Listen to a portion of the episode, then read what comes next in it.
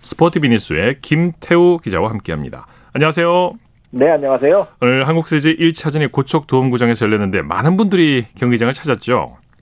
네, KT 팬분들에게는 첫 한국 시리즈가 되겠고요. 그렇죠. 부산 팬분들에게는 7년 연속 맞이하는 한국 시리즈였습니다. 어쨌든 모두 다 똑같이 소중한 한국 시리즈겠죠.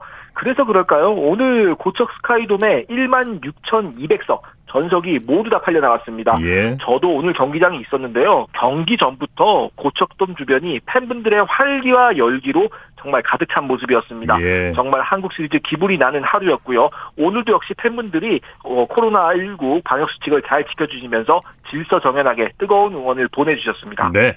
KT가 두산을 꺾고 1차전을 기분 좋게 승리했어요.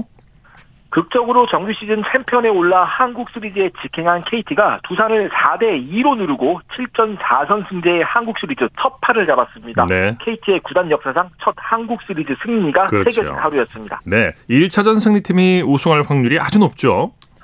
맞습니다. 아무래도 첫 판을 먼저 잡고 시작하는 게 확률은 물론이고 심리적으로도 안정감을 주는 효과를 무시할 수가 없습니다. 네. 역시 한국 시리즈에서 첫 판을 잡은 팀이 그대로 시리즈를 잡은 사례가 28번, 확률로 보면은 73.7%나 됩니다. 예. KT로서는 실전 감각이 다소 떨어져 있는 첫 판이 가장 중요하다고 볼 수 있었는데 이 경기를 잡으면서 시리즈에 청신호가 켜졌습니다. 네.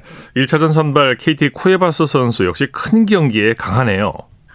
정규 시즌 1위를 놓고 KT와 삼성이 다툰 타이브레이커 당시 쿠에바스 선수의 혼신의 역투를 기억하시는 분들이 많으실 텐데요. 네. 오늘 다시 한번 큰 경기에 강한 면모로 팀 마운드를 이끌었습니다.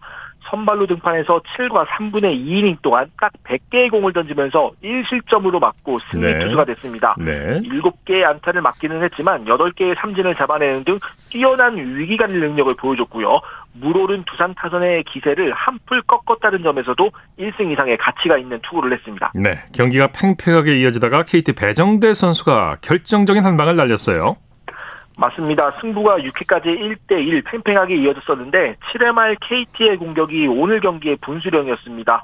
선봉장은 배정대 선수였는데요.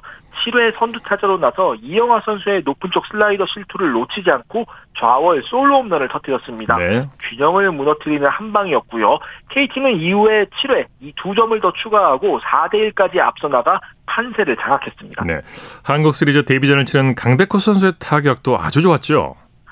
경기 전 이강철 감독이 타선의 핵심으로 지목한 선수가 바로 강백호 선수였는데요. 네. 오늘 만점 하락을 펼쳤습니다.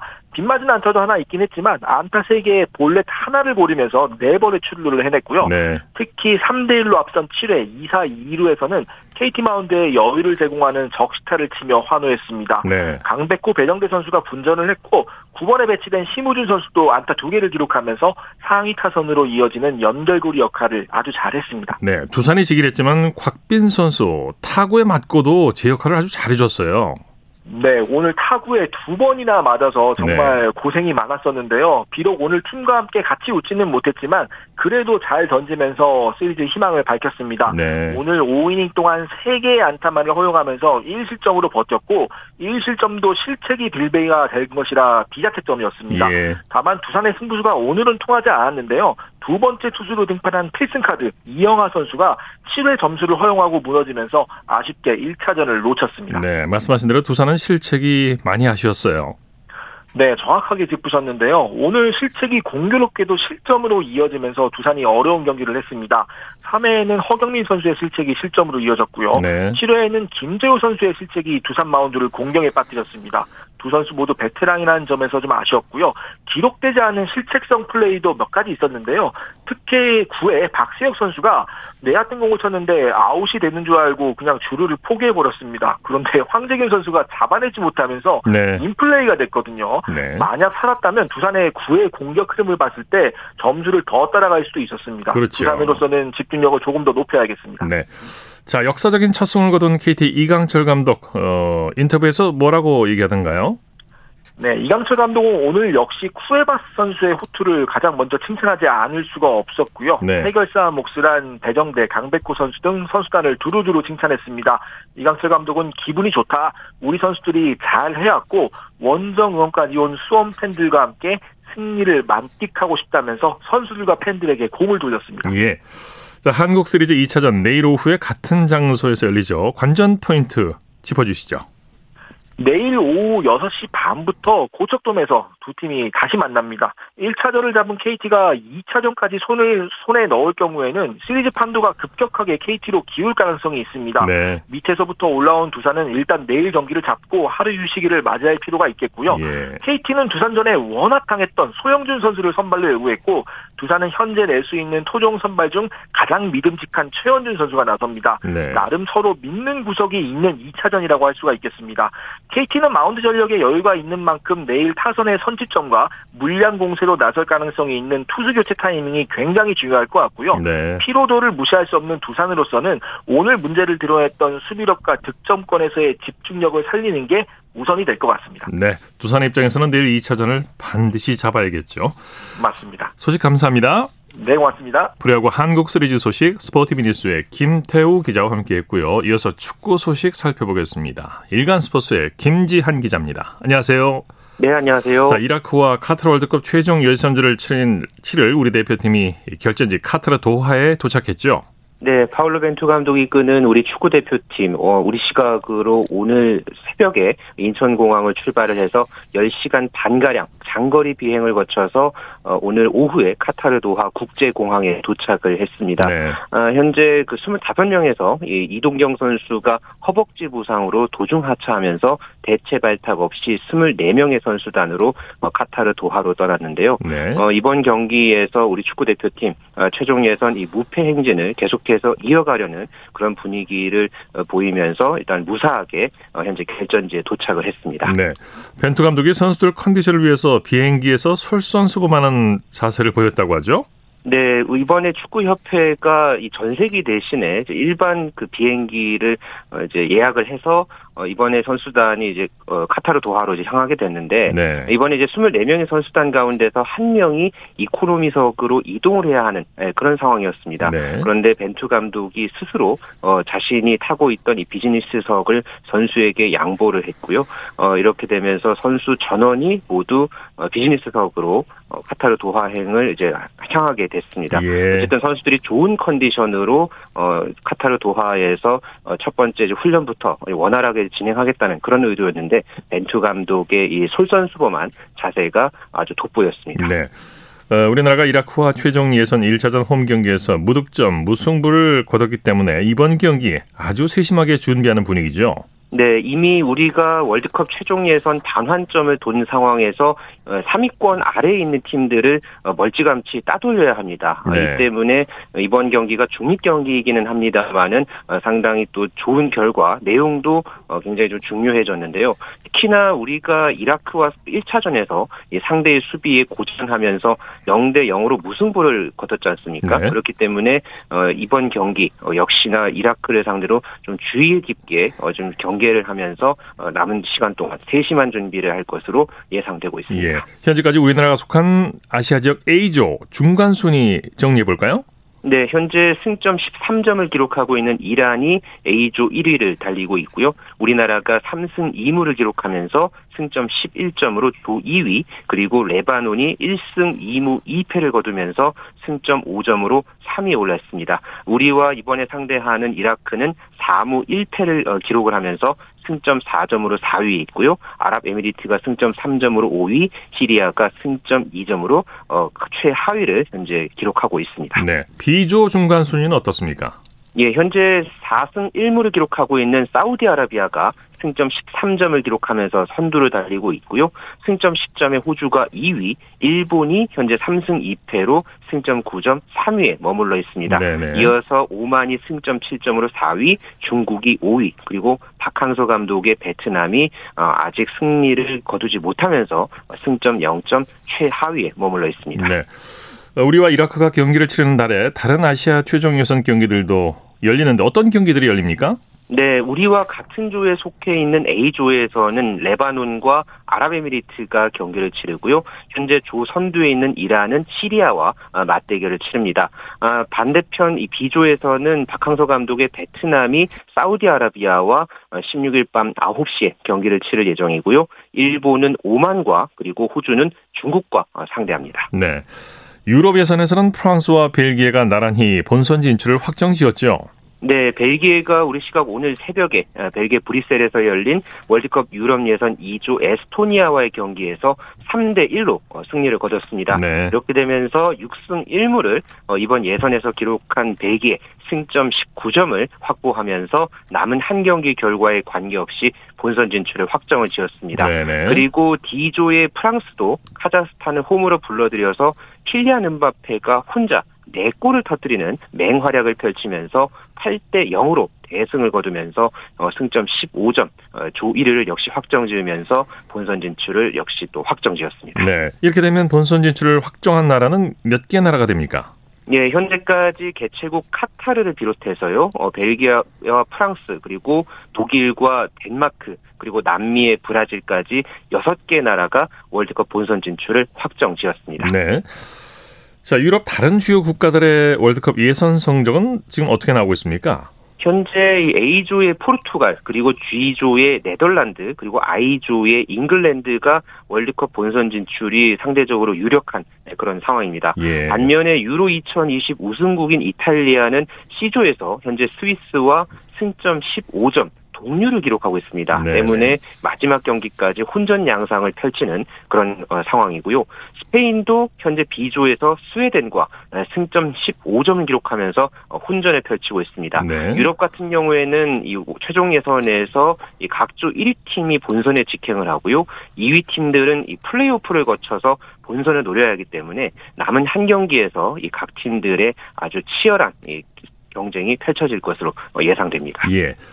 남미 예선에서는 브라질과 아르헨티나가 이번 주에 맞대결을 펼치죠. 네, 브라질과 아르헨티나 이 월드컵 남미의 또 양대 산맥으로 꼽히죠. 어, 이 두 나라가 이번 주 주중에 어, 맞대결을 또 펼치는데요. 네. 이미 브라질은 11승 1무 무패 를 현재 기록을 하면서 월드컵 본선 진출을 확정 지었습니다. 물론 아르헨티나도 현재 8승 4무 어, 무패 행진을 이어가면서 어, 2위로 현재 이 남미 예선에서 순항을 하고 있습니다만은 네. 그래도 아르헨티나 역시 어, 비교적 조기에 월드컵 본선 진출을 확정 짓기 위해서 어, 이번 이 홈 경기에서 브라질을 상대로 해서 또 좋은 결과를 현재 내심 기대하고 있습니다. 네. 카타르 월드컵이 내년 여름이 아니라 내년 11월에 열리지 않습니까? 자, 그렇죠. 이 그래서 32개 본선 출전국 윤곽이 내년 여름쯤이나 모두 가려지게 되죠. 그렇죠. 원래는 보통 이맘때 그러니까 개최 연도 이전에 11월에 월드컵 본선 진출국이 모두 가려지는데요. 네. 그러나 카타르 월드컵이 내년 11월에 열리기 때문에 현재로서는 유럽의 경우 이 플레이오프가 내년 3월에 치러지고요. 아시아 지역 예선도 내년 3월 29일에 종료가 됩니다. 그래서 네. 그 이후에 펼쳐질 대륙 간 플레이오프 경기들은 내년 6월에 모두 끝나기 때문에 내년 6월 상반기가 돼야 이 32개 본선 출전국이 모두 가려지게 됩니다. 네. 국내 축구 살펴볼까요? 강원FC가 최용수 감독에게 감독직을 제의했다는 보도가 나왔네요. 네, 현재 프로축구 강원FC 상당히 지금 강등 위기에 어, 빠져 있죠. 그런 예. 상황에서 최용수 전 서울 감독에게 어, SOS를 쳤다는 그런 오늘 보도가 나왔습니다. 네. 현재 강원이 최용수 감독에게 감독직을 제의하고 어, 답변을 기다리고 있다. 이렇게 지금 전해지고 있는데요. 현재 강원은 김병수 감독이 성적 부진 등을 이유로 해서 해임이 된 예, 그런 상황입니다. 어, 이영표 강원 대표이사가 이 최용수 감독을 어, 수차례 만나서 설득을 한 것으로 어, 그렇게 전해지고 있는데 네. 그만큼 남은 경기에서 강원이 승부수를 띄우려 는 예, 그런 분위기입니다. 네, 소식 감사합니다. 네, 감사합니다. 축구 소식 일간 스포츠의 김지한 기자와 살펴봤습니다.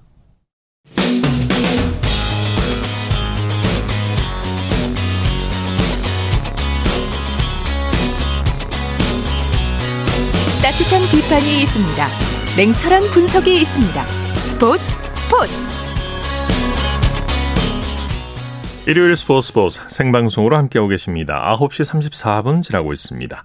이어서 프로배구 소식입니다. 스포츠 동아의 강산 기자와 함께합니다. 안녕하세요. 네, 안녕하세요. 남자부 경기부터 살펴볼까요? 대한항공이 우리 카드를 완파했네요.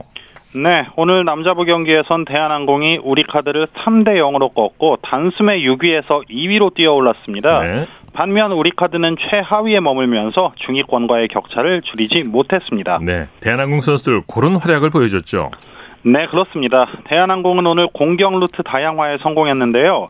링컨 윌리엄스가 16점, 임동혁이 14점을 올렸고요. 곽승석과 조재영도 각각 9점과 7점으로 힘을 보탰습니다. 특히 이 조재영과 진성태의 센터진이 총 12점에 91%의 공격 성공률을 합작했는데요. 좀 다양한 공격수들을 활용한 세터 한 선수의 토스워크가 돋보인 경기였습니다. 네, 승부처는 어디였습니까?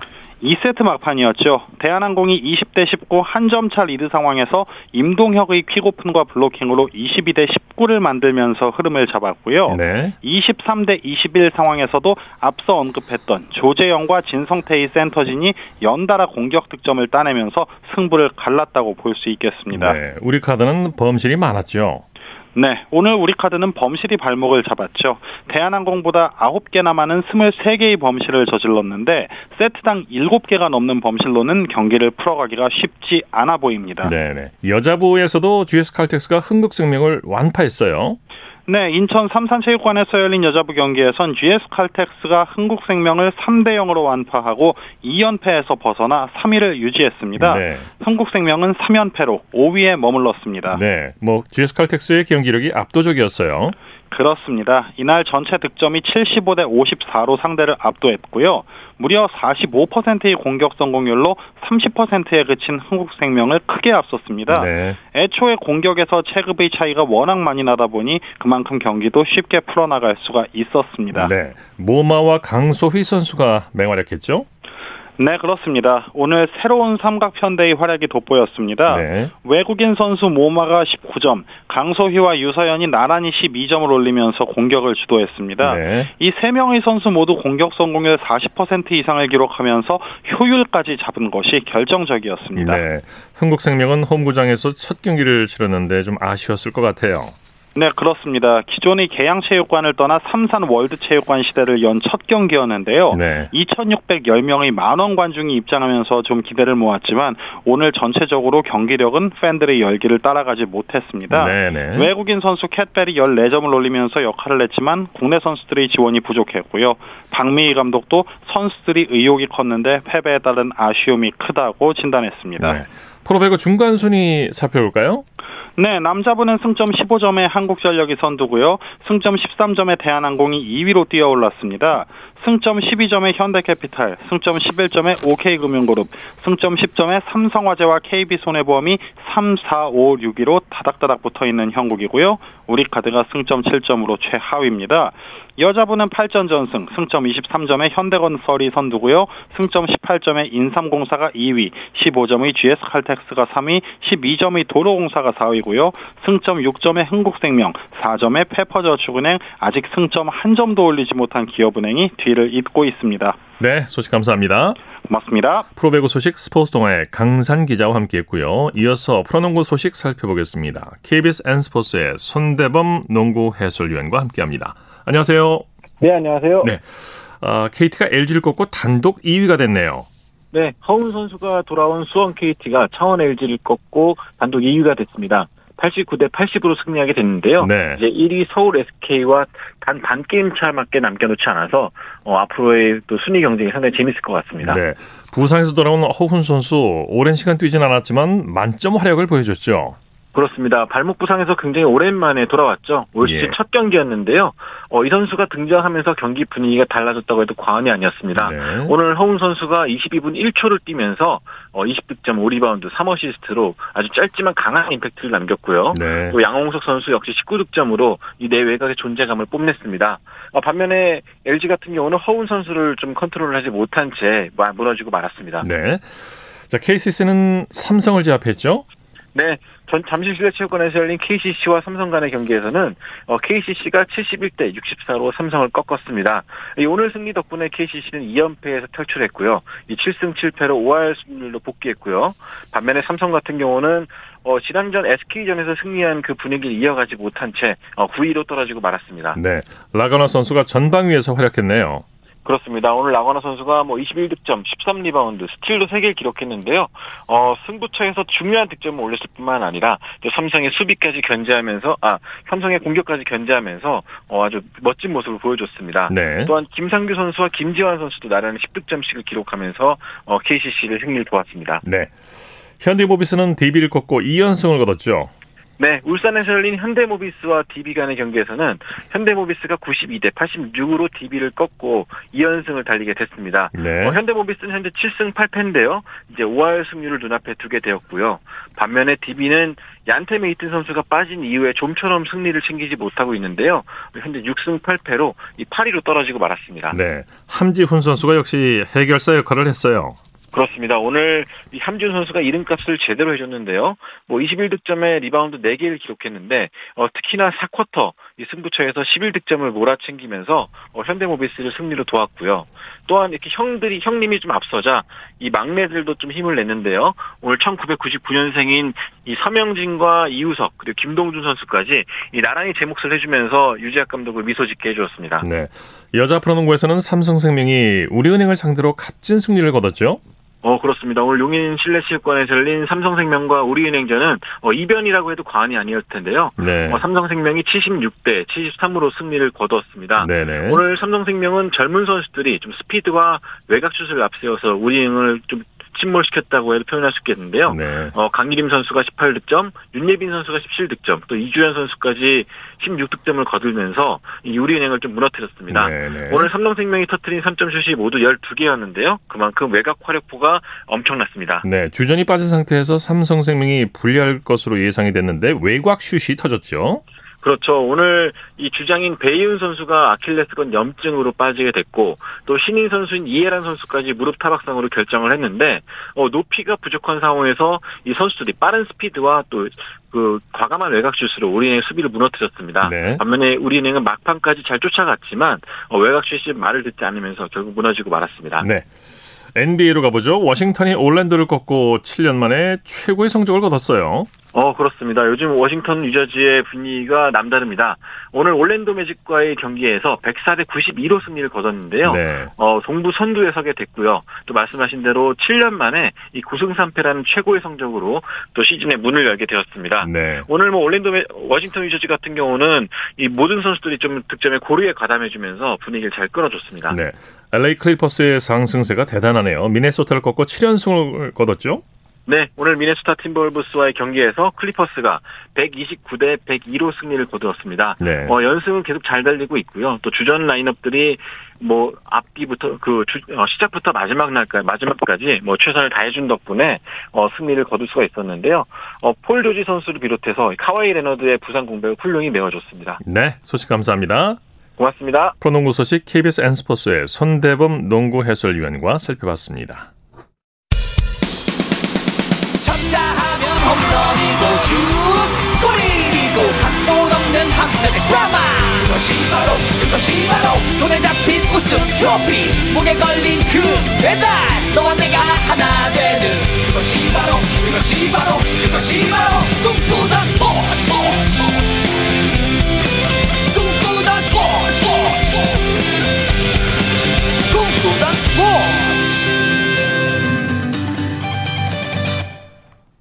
일요일 스포츠 스포츠 생방송으로 함께하고 계십니다. 9시 43분 지나고 있습니다. 이어서 스포츠 속에 숨어있는 과학 이야기를 살펴보는 기영노의 스포츠와 과학 시간입니다.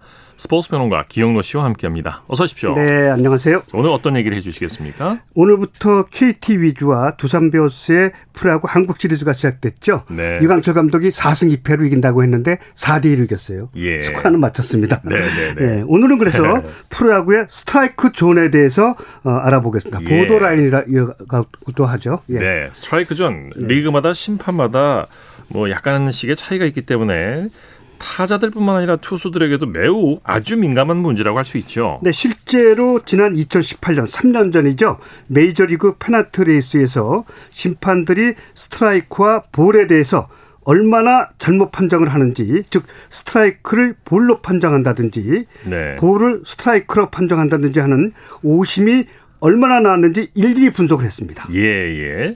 어, 메이저리그가 이제 시즌을 치르는 7개월여 동안 하루에 30개 팀이 15경기씩 치르는데 그 경기에서 투수들이 던진 공을 모두 분석했다고요? 네. 그 공을 대충 따져봐도 30개 어, 팀이 팀당 162경기를 치르니까 1년 동안 2,300, 2,430경기 치르게 됩니다. 네.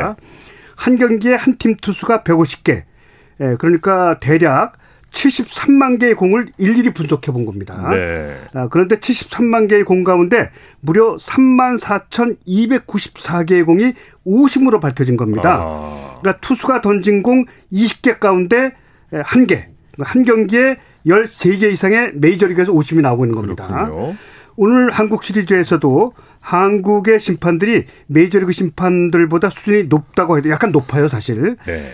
오늘도 아마 10개 안팎 나왔을 거예요. 네. 수준이 높다고 하더라도. 네. 아, 그러나 주심의 스트라이크 볼 판정은 비디오 판독, 판독 대상이 아니죠. 메이저리그도 네네. 그렇고 우리도 그렇고 네네. 만약에 비디오 판독 대상이라면 엄청나게 이게 많이 이게 경기를 할 수가 없을 정도로 네, 그렇죠. 할수 있죠. 경기 진행하기가 네. 곤란할 정도로 많이 나올 겁니다. 네네. 메이저리그뿐만 아니라 우리나라도 스트라이크와 볼에 대한 오심이 심심치 않게 많이 나오고 있는데 그래서 투수와 타자들이 심판 판정에 극도로 예민한 적이 있죠. 예. 특히 올해는 삼성 선수한테 두 번이나 큰 사건이 있었어요. 네. 구자욱 선수가 10월 19일 날 미란다 투수의 그볼 스트라이크 판정에 항의해서 헬멧을 집어던져서 곧바로 퇴장당했었죠. 네. 그에 앞서서 9월 10일 날 라이온즈의 마이크 몽고메리 투수가 KT 위즈전이었죠. 심판에 12초를 적용과 12초를 적용하게 되면 볼이에요. 네네. 경고한 다음에 그다음에 스트라이크 볼 판정에 불만을 품고 구심한테 로진백을 던지고 네. 자신의 유니폼을 찢은 난동에 가까운 불만을 표출한 끝에 20경기 출전 경제 징계를 받기도 했었습니다. 네. 그래서 이제 국내외 야구에서는 구심을 로봇 심판에게 맡겨야 한다는 소리가 끊임없이 나오고 있죠. 네, 메이저리그에서는 로, 맨프레드 커미셔너가 로봇 구심이 필요하다는 의견에 찬성을 하기에 이르렀습니다. 네. 아, 그래서 메이저리그 사무국은 2019년 독립리그인 애틀랜틱 리그와 애리조나 가을 리그에서 AI 로봇 주심의 스트라이크 판정을 시범 도입하기도 어, 했습니다. 그랬군요. 그리고 2020년과 올해 일부 마이너리그에서도 AI 심판을 도입하고 있습니다. 예.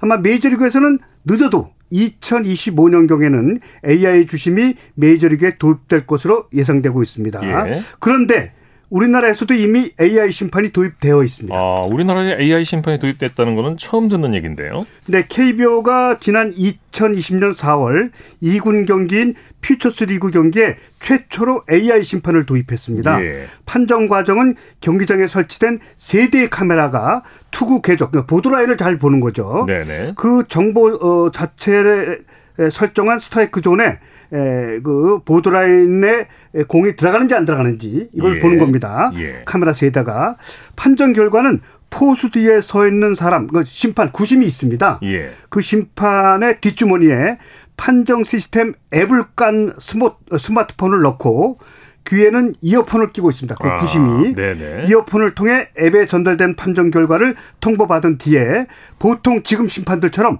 스트라이크 볼 판정을 하는데 네. 지금보다 약 2천 도제요. 늦게 보고 해야 되니까. 예, 그렇습니다. 듣고 해야 되니까. 예. 그래도 결과는 스트라이크 아, 볼이 일정하게 이제 통과되니까 네. 아, 타자, 투수 다 만족 만족도가 높았습니다. 이 경우에 사람의 주관적인 판단은 아예 배제되는 거죠. 아예 배제된 그냥 네. 로봇처럼 사, 사람이 로봇이 되는 거죠. 네, 네. 선언만 하는 거죠. 네. 예. 사람이나 뭐 AI나 누가 보든지 스트라이크 존은 정확하게 어떻게 되는 건지 좀 설명을 해 주시죠. 야구 규칙 73항을 보면 스트라이크 존은 유니폼 어깨 윗부분 타자입니다. 어깨 윗부분 어, 바지 윗부분 중간에 수평선을 상한선으로 하고 무릎 아랫부분을 하한선으로 한다. 아, 그리고 좌우 폭은 홈 베이스 상공 위를 말한다 이렇게 명시돼 있습니다. 네.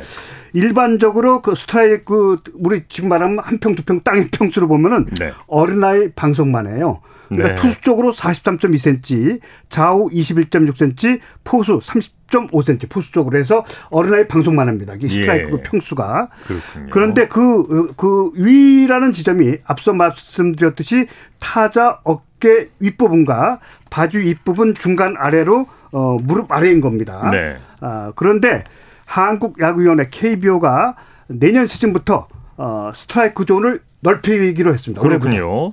그러면 이제 내년부터 KBO에서 스트라이크 존이 얼마나 넓어지게 되는 예, 건가요? AI는 도입되지 않고요, 아직요. 네네. 넓어지는데 이 KBO가 10월 25일 날 2016년부터 2021년 올해까지 5년 동안 데이터 분석을 한 결과 아, 스트라이크 존이 너무 좁다. 네. KBO가 그렇게 판정을 내렸어요. 네. 아, 그래서 올해 이제 지금 한국 시리즈 하잖아요. 끝나자마자 아, 심판들이 준비와 적응 기간을 거쳐서 2022년 그러니까 내년 시즌부터 좌우 홈플레이트와 각 타자의 키에 따라서 그러니까 키 작은 선수 김지찬 같은 선수를 유리하죠. 어. 삼성 같은 아, 선수. 네. 예. 이 키에 따라서 스트라이크 존의 정확성 여부를 아, 평가하기로 했습니다. 그렇게 되면 좀 주관적이 되는 건가요? 객관적이 되는 건가요? 이렇게 되면 지금도 주관적 아니에요. 심판의 네, 네. 주관적인데 네. 키에 따라서 조정하고 좌우폭도 좀 넓히고 네. 이렇게 해서 예. 어, 심판 스트라이크 존을 약간 넓히기로 했습니다. 지금보다는. 예, 그러니까 아, 타자한테 불리해지고 투수한테 유리해진다. 내년부터 음. 그렇게 보면 될 것 같습니다. 네. 자, 기영로의 스포츠와 과학, 오늘 프로야구의 스트라이크 존에 대한 이야기를 나눠봤습니다. 스포츠 변호가 기영로 씨와 함께했습니다. 수고하셨습니다. 네, 안녕히 계십시오.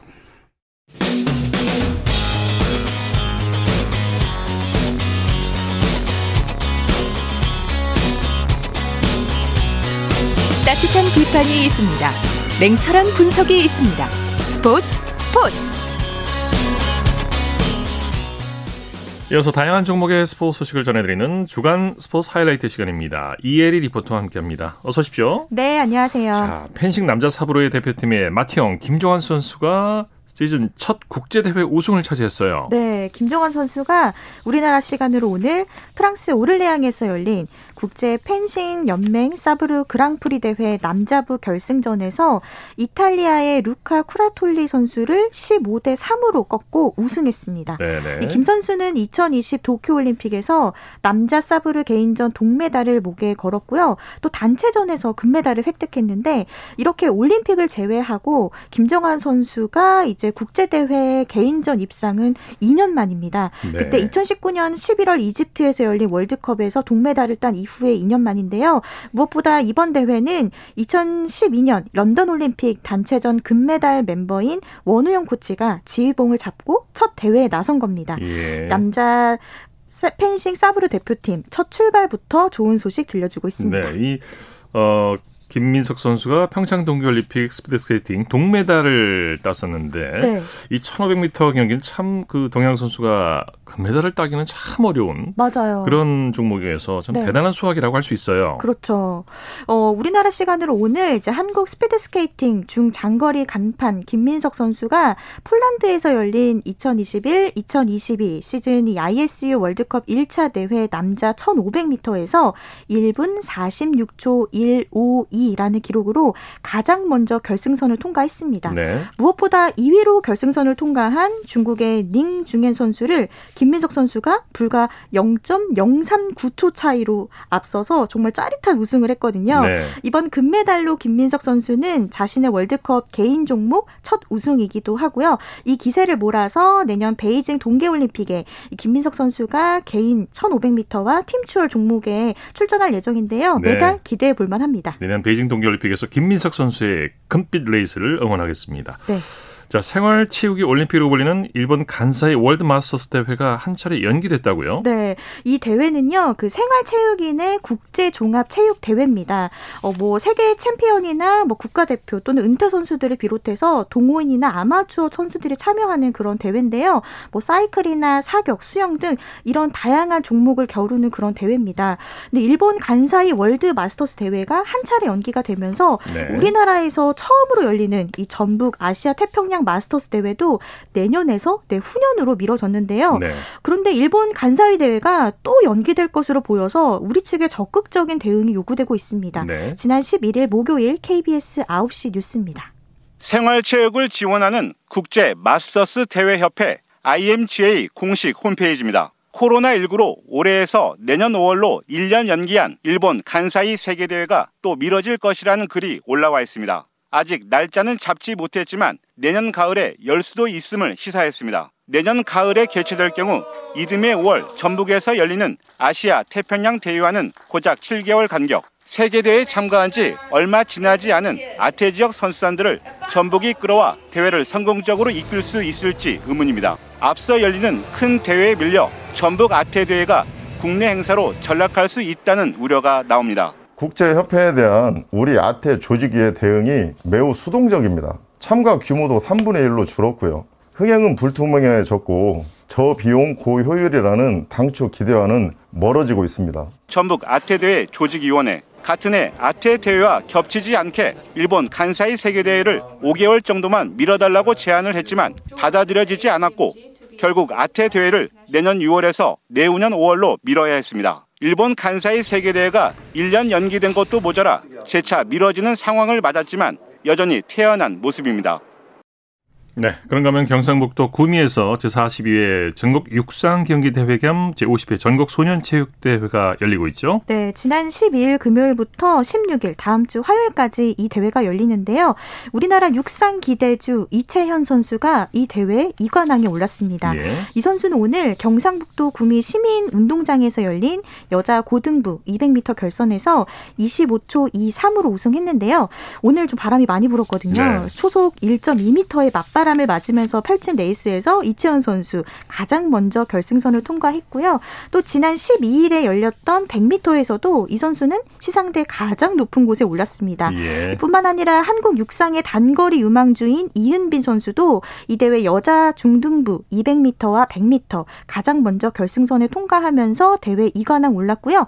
여자 초등부 기영란 선수와 남자 초등부 편찬호 선수도 200m, 100m 이 두 종목 다 1위로 통과해서 이 대회 2관왕을 달성했습니다. 예. 자, 우리나라 피겨 스케이팅의 간판 차준환과 유영 선수가 시니어 그랑프리 4차 대회에서 나란히 동메달을 획득했어요. 네, 어제 이 대회가 열렸는데요. 이 피겨스케이팅 시니어 그랑프리 4차 대회 남자 싱글에서 차준환 선수가 3위에 올랐습니다. 어, 차 선수가 이 대회 메달을 획득한 건 2018-2019 시즌 이 시니어 그랑프리 3차 대회 이후 3년 만이고요. 네. 뿐만 아니라 한국 피겨스케이팅 여자 싱글 간판 유영 선수 시니어 그랑프리 연속 대회 동메달 획득에 성공했습니다. 예, 예. 유 선수는 유 선수는 여자 선수로서 김연아 선수 이후에 12년 만에 시 시니어 그랑프리 두 대회 연속 동메달을 획득했습니다. 네. 자, 주간 스포츠 하이라이트 이혜리 리포터와 함께했습니다. 수고했습니다. 네, 고맙습니다. 자, 골프 단신 전해드립니다. 유해란 선수가 한국 여자 프로골프투어 시즌 최종전을 우승으로 장식했습니다. 유해란은 강원도 춘천 라비에벨 컨트리클럽에서 열린 SK 쉴더스 SK텔레콤 챔피언십 최종 라운드에서 버디 5개, 보기 2개로 3언더파 69타를 쳐 3라운드 합계 11언더파 205타로 우승했습니다. SK 쉴더스 SK텔레콤 챔피언십은 올 시즌 마지막 대회입니다. 유에라는 올 시즌 두 번째 정상에 올랐습니다. 스포츠 스포츠 오늘 준비한 소식은 여기까지고요. 내일은 8시 30분부터 들으실 수 있습니다. 함께해 주신 여러분 고맙습니다. 지금까지 아나운서 이창진이었습니다. 스포츠 스포츠